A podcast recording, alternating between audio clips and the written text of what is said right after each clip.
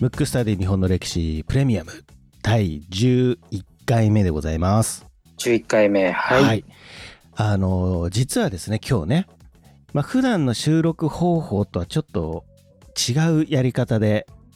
やっておりまして、そうなんですよ。だからちょっと不安ではありますけれども。まあ、広瀬さんの声がもしかしたらいつもと違うんじゃないかなって思われる方もいるかもしれませんけども、まあ、電話でやってるってことなんです。そうですね。そだからもう、いつもはね、あの、ズームとかで対面でやってますけれう。ども、はい。なのでちょっと呼吸がわからないんで すけど、ちょっとやってみたいなと。今日ね、対面じゃなくて電話で収録なのでね、そう,、まあ、僕らもある意味チャレンジということで。そうですね。ということで、まあ、早速プレミアム11回目でございますけども今回のテーマは戦国時代の剣豪ということで、そうですね。うん戦国時代というと、うん戦国武将とか、はい、戦国大名っていうのがうん多分皆さんの頭にあると思うんですけど、はいあの、戦国時代にも剣豪がいたんですね。うん、というよりもその時代というのは戦いがこう、まあ、社会全体の、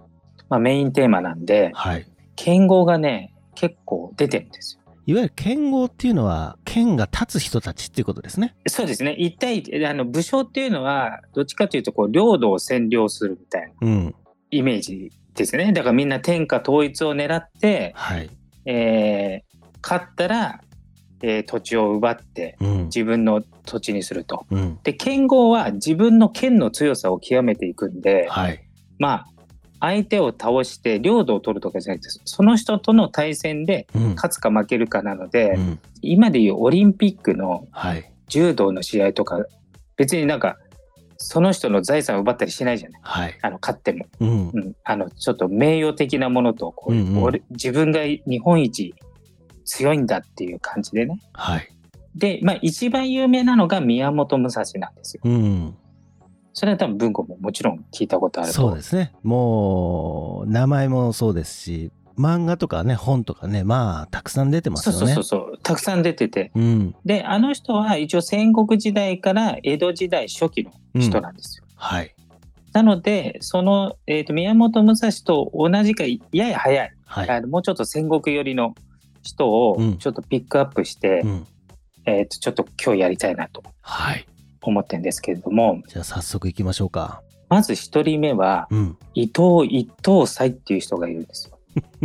もういきなり僕知らないですね全く知らない感じですね。うんうんでこの人はねあの伊豆出身なんですよ。はいでまああのこの時代の、まあ、人っていうのは、まあ、全員に言える話なんですけど特に剣豪についてはうんもうちょっと伝説的な話でほ本当かいなっていう形の話もかなり多いので